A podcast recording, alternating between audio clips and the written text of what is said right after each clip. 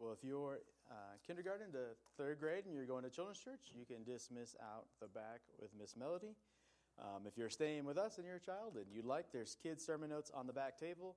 If you want to grab one of those and fill it out uh, and do it during the service, come see me afterwards and I'll have um, some candy uh, for you. Uh, so we're in Daniel chapter 4 today. And over the past three chapters of Daniel, we've been looking at the lives uh, primarily of Daniel, Shadrach, Meshach, and Abednego and we have seen how they have shined for God in the foreign and hostile nation of Babylon. Within each of those stories, there's been a constant figure in their lives, and that is the all powerful king of Babylon, King Nebuchadnezzar.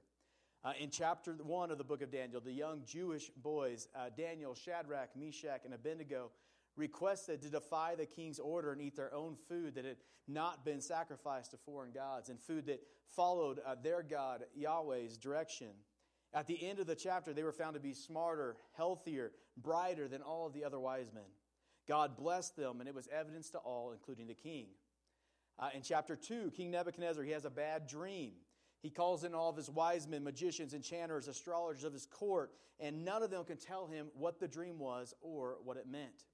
He then calls Daniel in, and God reveals the dream and the meaning to Daniel. And it was a dream that warned Nebuchadnezzar that he wasn't God and that he and his kingdom's reign would be temporary. At the end of the chapter, Nebuchadnezzar acknowledged that there was something special about Daniel's God and that he could uh, do what no other God could do.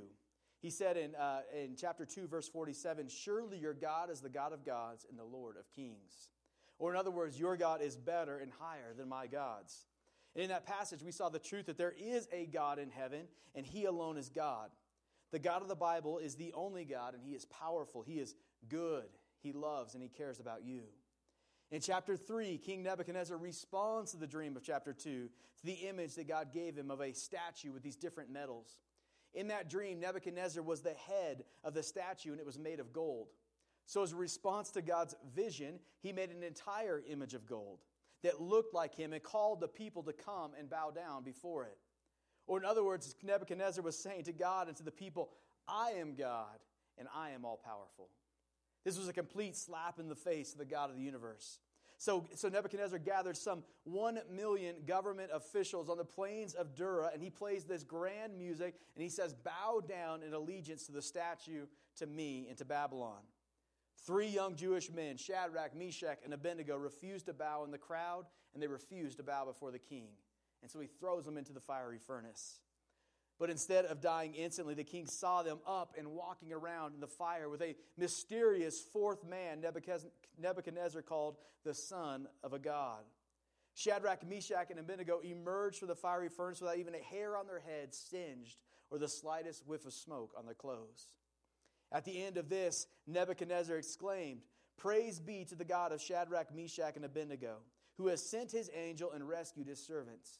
They trusted in him and defied the king's command and were willing to give up their lives rather than serve or worship any God except their God, their own God. For no other God can save in this way. Or, in other words, there is no other God like the God of Shadrach, Meshach, and Abednego. And well, after those three encounters with the God of the universe, you would think and hope that Nebuchadnezzar has figured it out and he is ready to surrender, to humble himself, and follow God. But Nebuchadnezzar, like all of us, is fighting the draw of God and he is unwilling to surrender. He is so full of pride. He has surrounded himself by people that tell him how great he is constantly, and he has made himself the God of his world. And the reality is, Nebuchadnezzar is a lot like us. We are all tempted to believe that we are all that matters, that we are the hero of our own personal narrative, that this world is all about me. And for Nebuchadnezzar in chapter 4, he is about to get knocked, uh, knocked out. He's, expect, he's about to experience humility and through that, new life. And for many of us, that's our story as well. So we're in Daniel chapter 4, and we read this final showdown between, between King Nebuchadnezzar and the one true God. Verse 1 King Nebuchadnezzar, to the nations and peoples of every language who live in all the earth, may you prosper greatly. It is my pleasure to tell you about the miraculous signs and wonders that the Most High God has performed, performed for me. How great are his signs and how mighty his wonders. His eternal kingdom is an eternal kingdom. His dominion uh, endures from generation to generation. I, Nebuchadnezzar, was at home in my palace, contented and prosperous. And then I had a dream that made me afraid. Let's stop right there. I want us to see, uh, first of all, who the author of this chapter, of this account, is. What we are reading in Daniel 4 is the account, the testimony of King Nebuchadnezzar. This isn't Daniel's account of the events, but this is the firsthand account of King Nebuchadnezzar's salvation story. And it begins with I was in my palace. I had all the riches and comforts I could imagine. I was the most powerful man on the planet. But then I had a dream, and it made me afraid. Verse 5 As I was lying in bed, the images and visions that passed through my mind terrified me. So I commanded that all the wise men of Babylon be brought before me to interpret the dream for me. When the magicians, enchanters, astrologers, and diviners came, I told them the dream, but they could not interpret it for me.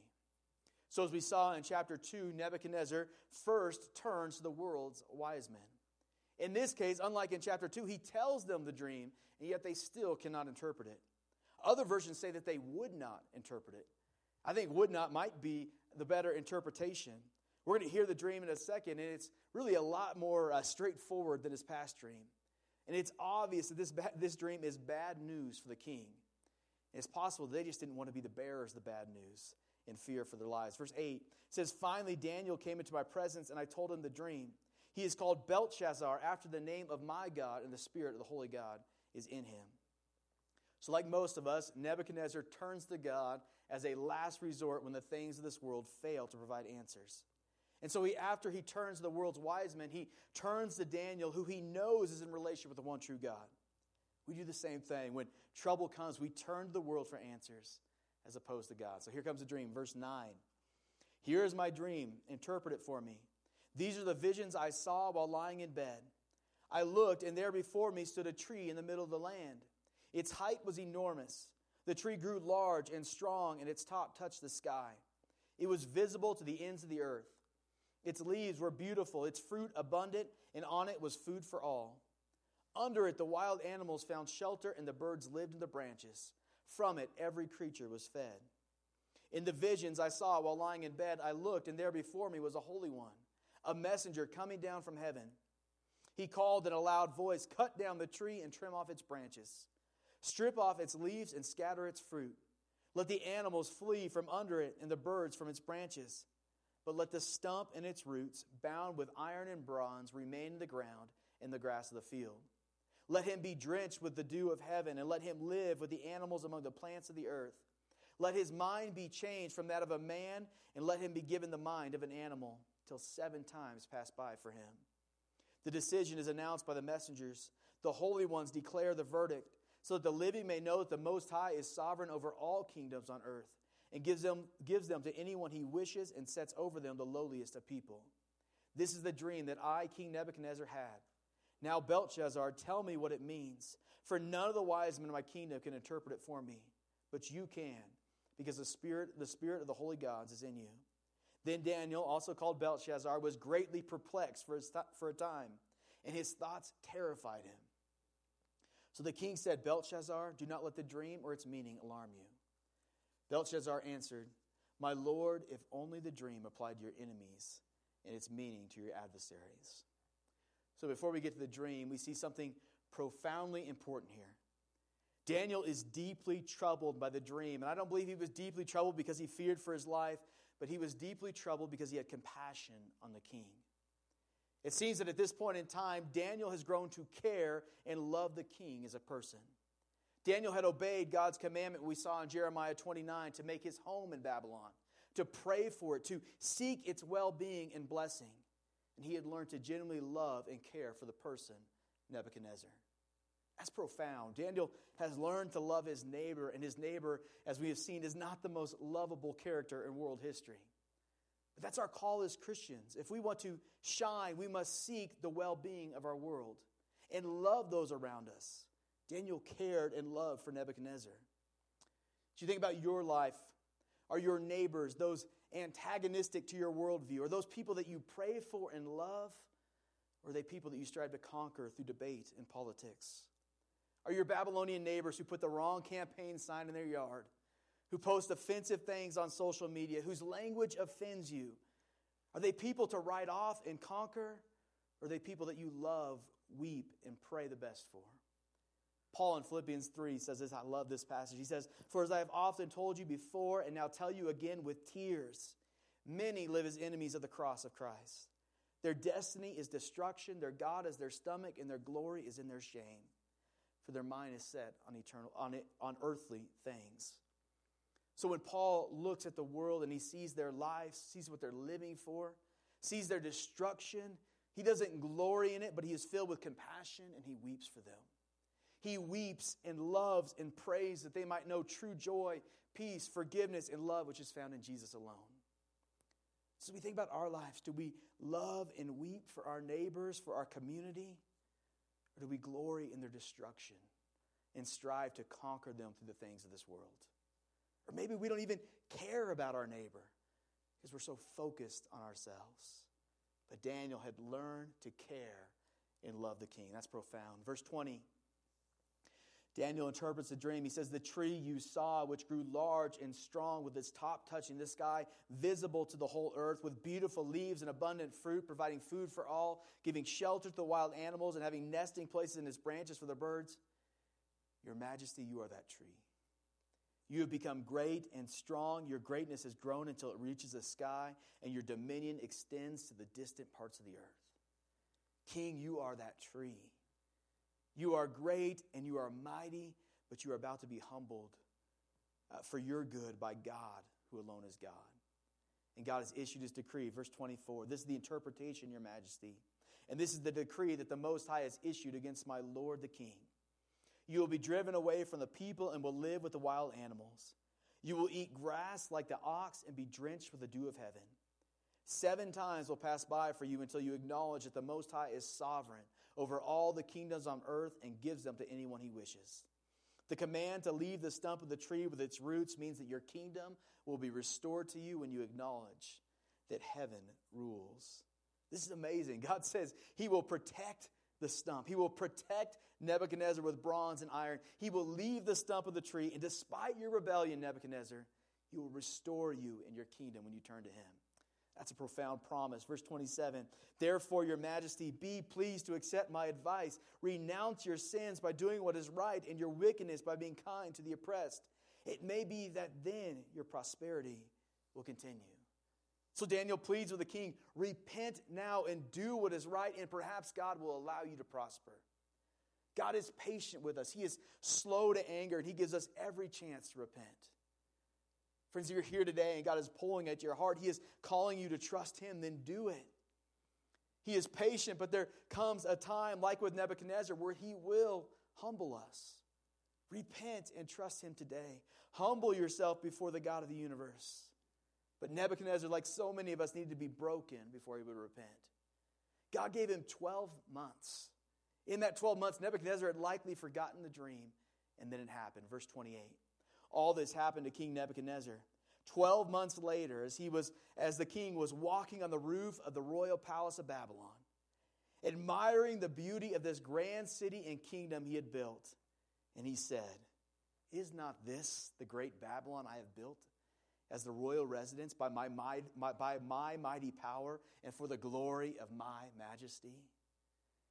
Even as the words were on his lips, a voice came from heaven. This is what is decreed for you, King Nebuchadnezzar. Your royal authority has been taken from you. You will be driven away from the people and will live like the wild animals. You will eat grass like the ox. Seven times will pass by for you until you acknowledge that the Most High is sovereign over all the kingdoms on earth and gives them to anyone he wishes. Immediately, what had been said about Nebuchadnezzar was fulfilled. He was driven away from the people and ate grass like the ox. His body was drenched with the dew of heaven until his hair grew like the feathers of an eagle and his nails like the claws of a bird. Nebuchadnezzar has been given multiple opportunities to humble himself, but he did not. And so for seven years he was protected, but he lived as an oxen. He had what modern science now calls a case of boanthropy. He ate, acted, and lived as a cow. He went from the most powerful man in the world to insanity in an instant. And one fascinating just side note on this scholars have long dismissed uh, this madness as unhistorical, but there is a fascinating seven year gap in Babylonian history from 582 BC to 575 BC. And that silence is, is deafening. In a culture that would never record anything negative about themselves, there are seven years of silence in Babylonian history.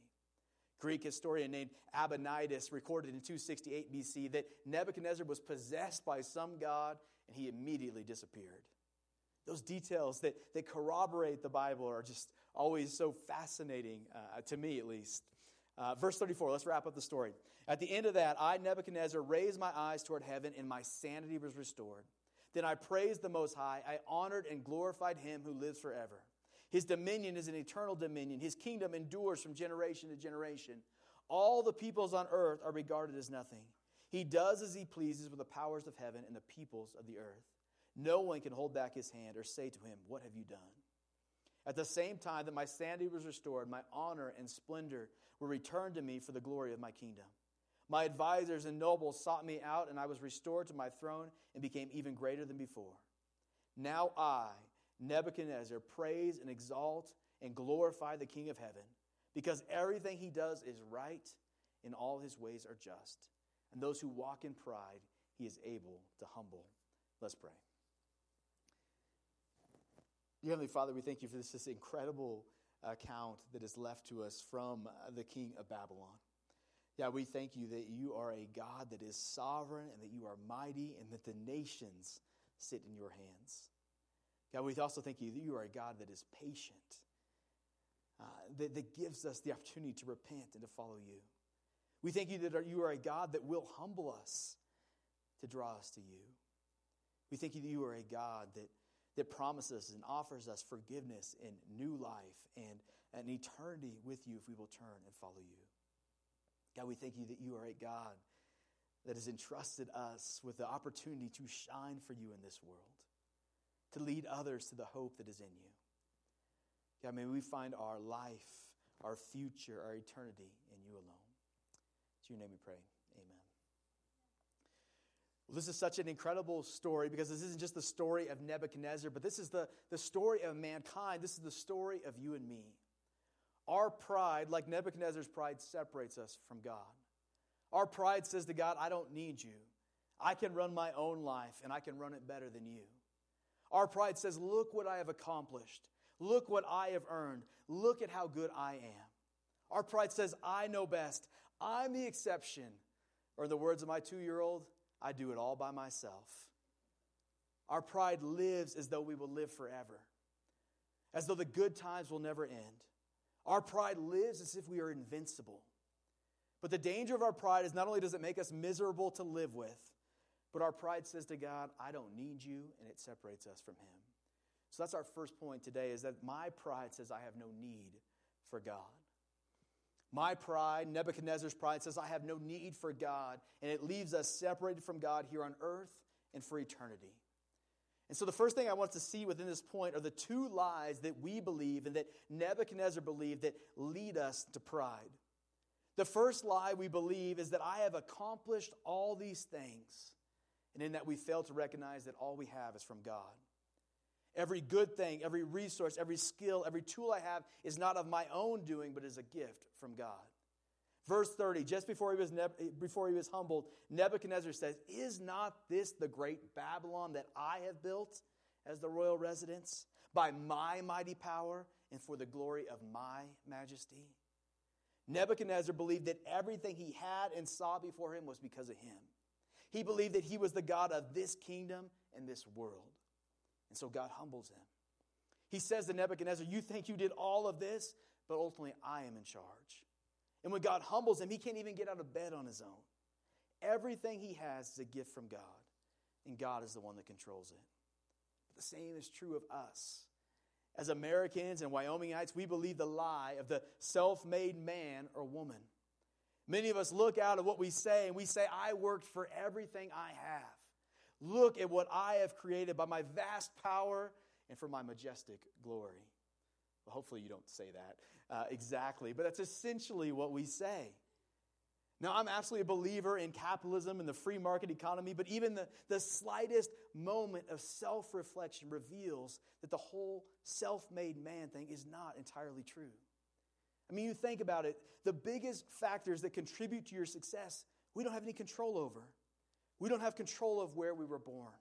We don't have control of the education we receive. We don't have control of the society or culture that we are, are born into. We don't have control of those things that inspired us to succeed. We don't even have control of the genes that gave rise to our talents, which were gifts to our parents. The most fundamentally determinative factors of our lives we have no control of. Now, you may have worked hard, but you were using the health and energy supplied to you by God. None of us are truly self made men and women. We took the, God, the, the gifts that God has given us and we utilize them. As Christians, this is why we talk about the word stewardship. And stewardship says that everything we have, our talents, our gifts, our resources, our job, our intelligence, they are all gifts given to us to manage and use for God's glory. They aren't gifts given to us to hold on to with a steel trap or to boast in, but they are gifts for us to utilize maximize, and use for God's glory. When we walk in pride as opposed to stewardship, we're doing what the academic world calls plagiarism. Plagiarism borrows something from someone and says that I created this, I am the sole author of it. Instead of boasting in our accomplishments, our lives should have a, a giant footnote that says that it is all from God and for His glory. Pride says it's all about me, when in reality, it's all from God and all about Him. The second lie that, that, that pride believes is that I am invincible or these good times will last forever. Nebuchadnezzar was the most powerful man in the, in the world. Babylon was surrounded by a seemingly impenetrable wall, and he enjoyed wealth and luxury unknown to most people. If anyone should have felt secure in their, in, about their future, it was Nebuchadnezzar. But even he was quite vulnerable. But we're all prone to believe in this lie. We're going to see this more next week. But it is so difficult to live with the reality that this life is temporary and that we are finite. Even in the garden, it was part of Satan's lie. He whispered to Eve, Surely you will not die. Pride doesn't recognize our reality, it doesn't recognize our finiteness, it doesn't recognize our frailty. Whereas wisdom, wisdom recognizes that we are but a vapor. So today you may be he, you may be here you may be standing on the balcony of your life admiring all that you have and all that you've accomplished. You might feel your chest puff out a little or, or maybe a lot. Or maybe you're here and you're young and you feel like nothing can stop you. You have your whole life to figure out this God thing. You, like Nebuchadnezzar, have got this life figured out. But we all know that God and life have a way of humbling us. For some of us, it's the diagnosis that pulls, puts all of life back in perspective. For others, it's seeing our children struggle or walk through something difficult or away from the faith that brings about humility in our life. For others, it's a stock market crash. It's the loss of a job, a bankruptcy, or something else that leaves us shaken and searching for answers.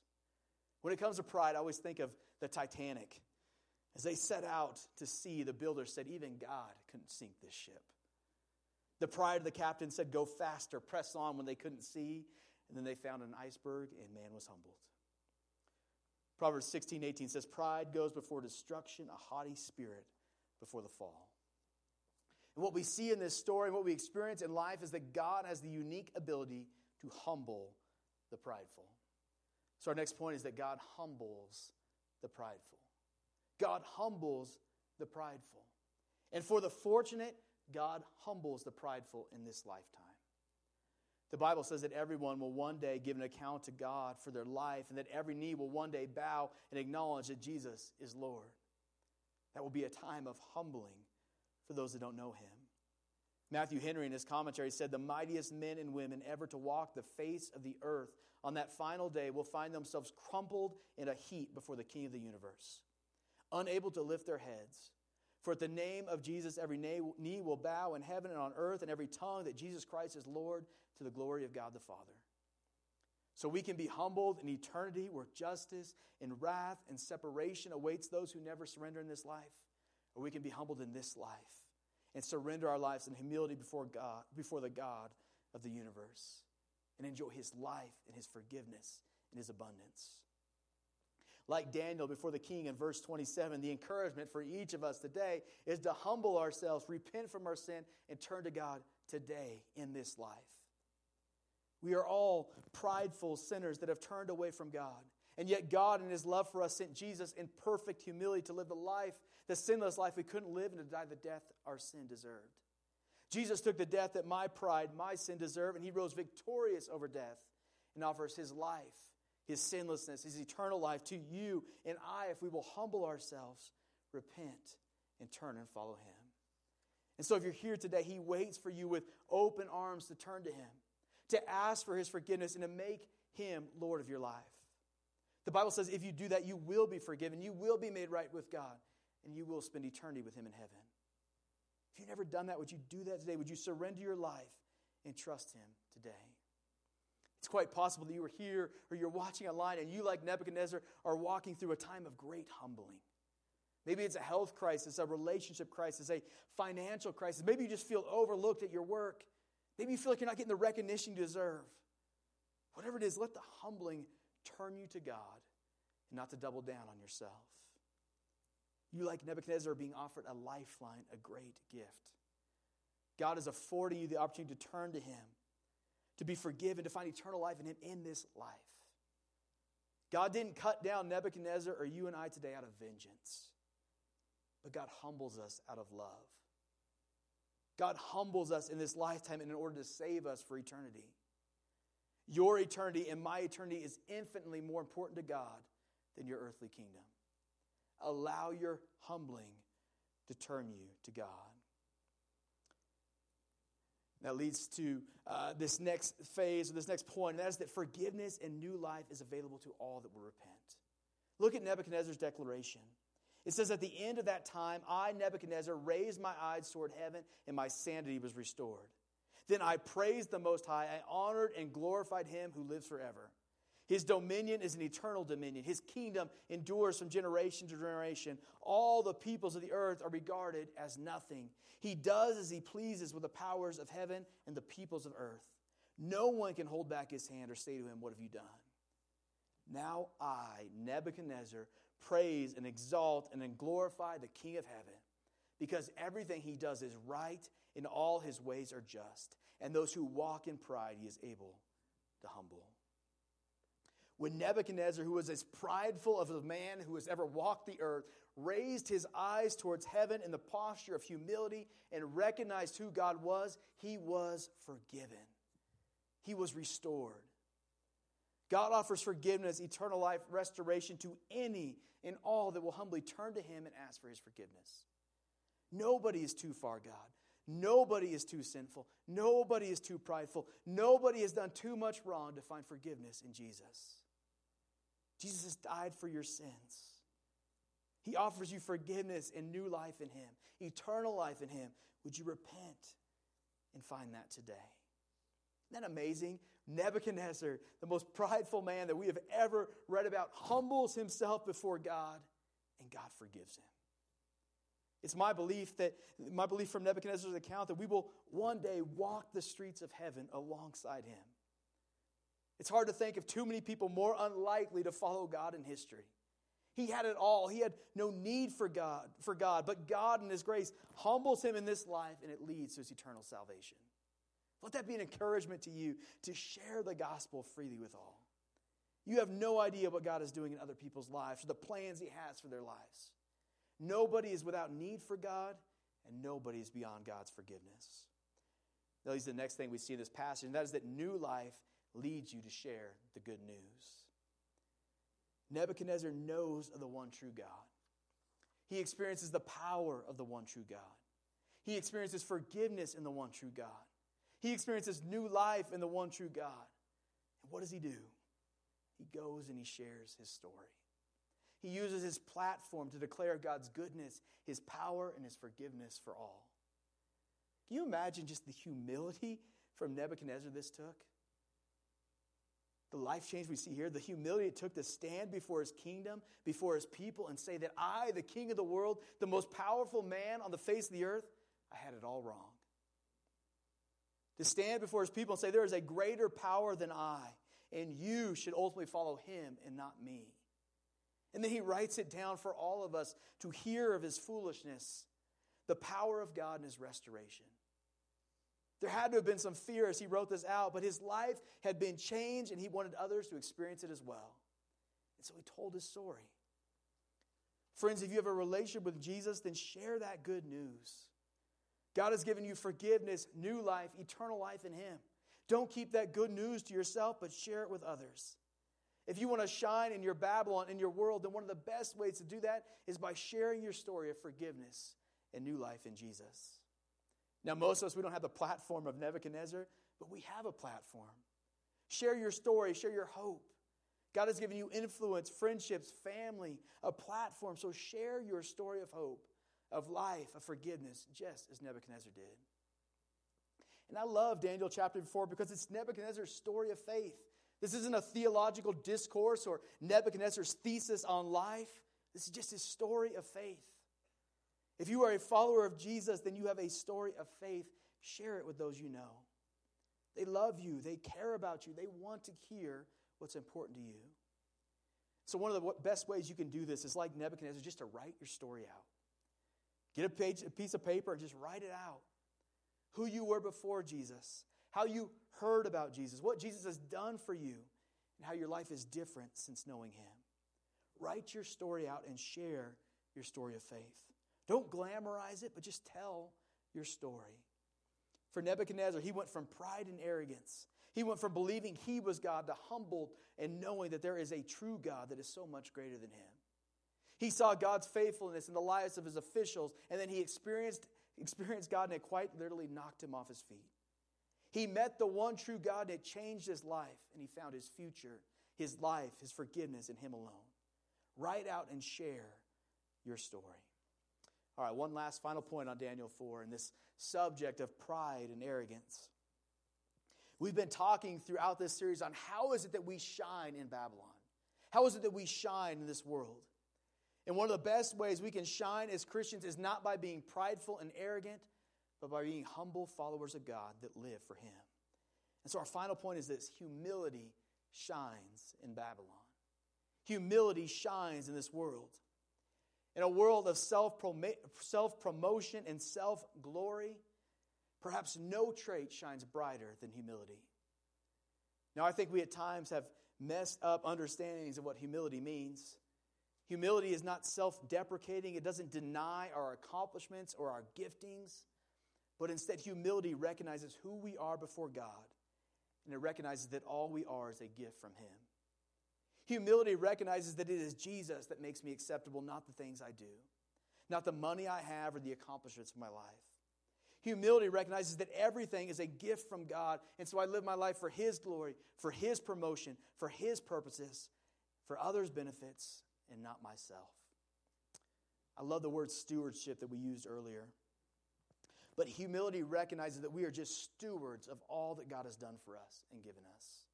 I am a steward of my giftings, of my time, of my family, of my resources, of my job, of my talents. I am just a steward to get the most out of them for the glory of God and not me.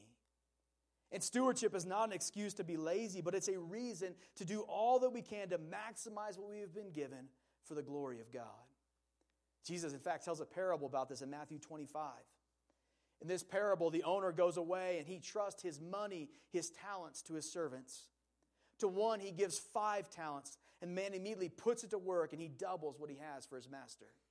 The other, he gives two talents and he puts it to work and he doubles it as well. Lastly, he gives one talent to his third servant, and he goes and he hides it and it remains the same. The master encourages and celebrates the two servants that had put their gifts to work, and then he condemns the one who hid it. He takes that man's gifts and he gives it to the other servant. God has given us giftings, resources, talents, families for us to invest in, for us to give our best to, for us to manage and grow. God has given us everything. We are to work hard to facilitate the growth of those things, and we're to do so for the Master, for God's glory.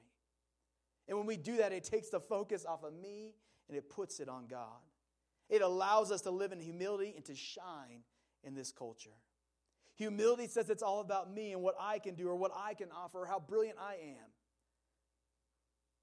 That's the opposite. Humility says it's not all about those things, but it's all about God.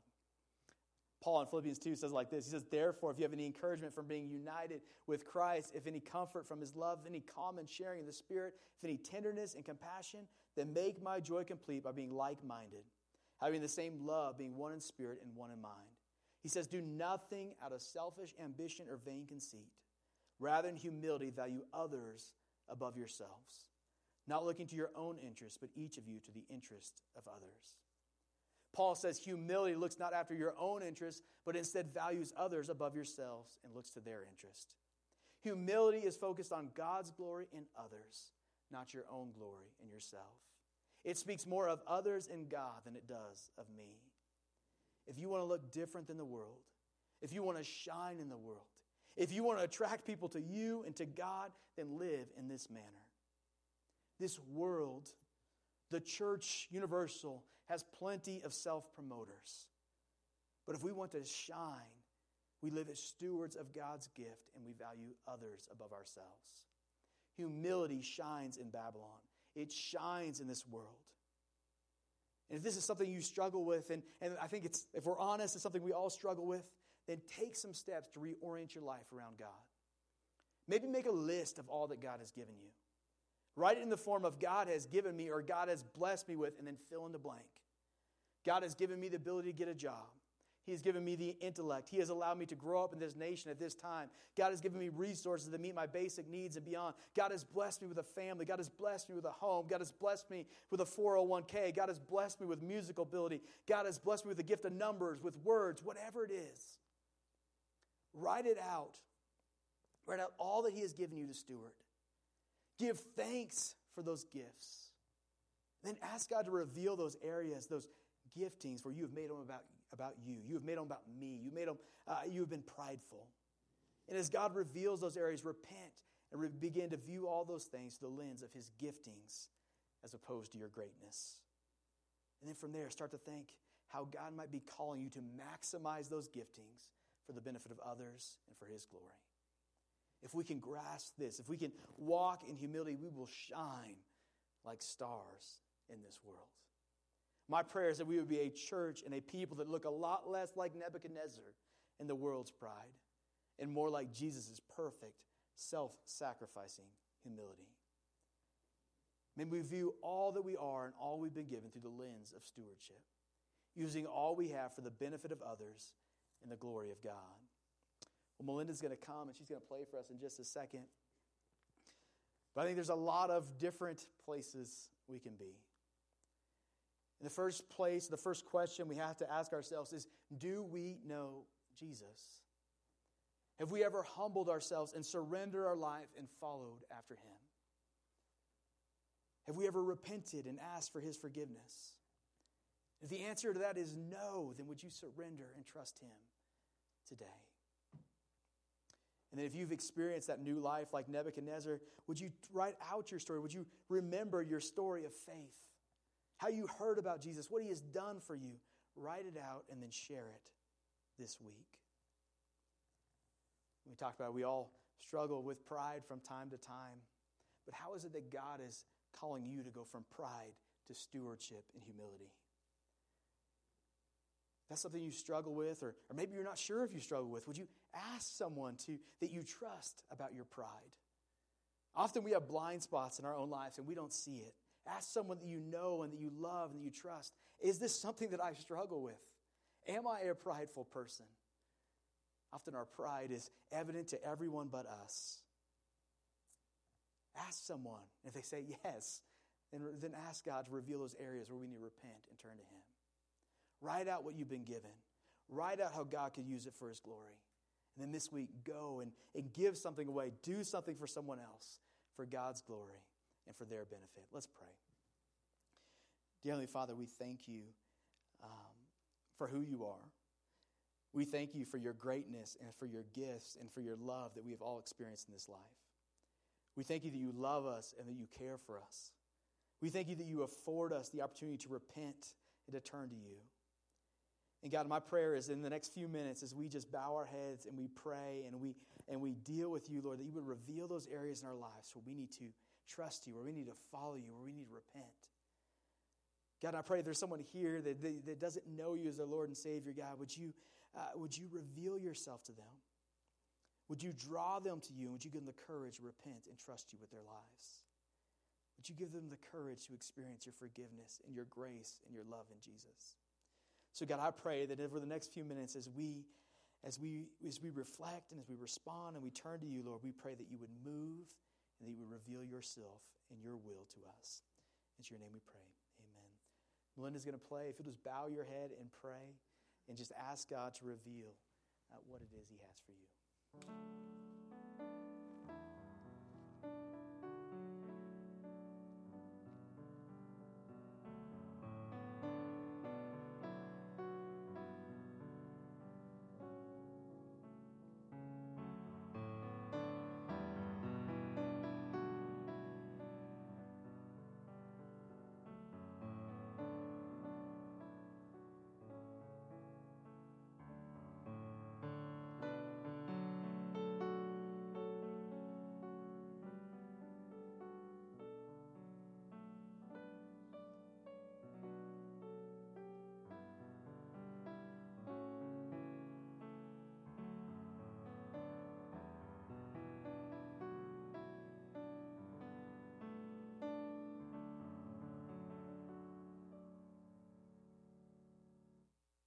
Father, we thank you that you are indeed a merciful God. God, we thank you for your love and your forgiveness that you offer to us. Lord, we thank you that you sent Jesus to uh, die the death that my sin and our sin deserve. Uh, Lord, we thank you that he uh, was all powerful and that rose victorious over death and he offers life in him. God, I pray that you would um, that you would allow us to humble ourselves before you, that we would find our life and, and our purpose um, and our restoration in you alone. And God, if there's anyone here that doesn't know you, would you give them the courage to follow you today? God, we love you and we praise you. In your name we pray. Amen. Couple of announcements before we go. First of all, if you're new to Living Hope Church, uh, there should be a welcome card somewhere in the area of you. If you'd fill that out and put it in the back box on the back table, we'd appreciate it. It's also where you can place your tithes and offerings if you consider this your church home. Uh, and then we have small group tonight here at the church from 6 to 7. Uh, we would love for you to join us for that. If you have questions about it, you can come and talk with me. Uh, and then we have youth group and kids night that meets here at the church uh, from 6 to 7. Uh, if you have questions about that, you can come talk to me as well. We'd love to have you uh, join us for that. Thank you so much for being here today. We hope you have a wonderful week, and we hope to see you again next week.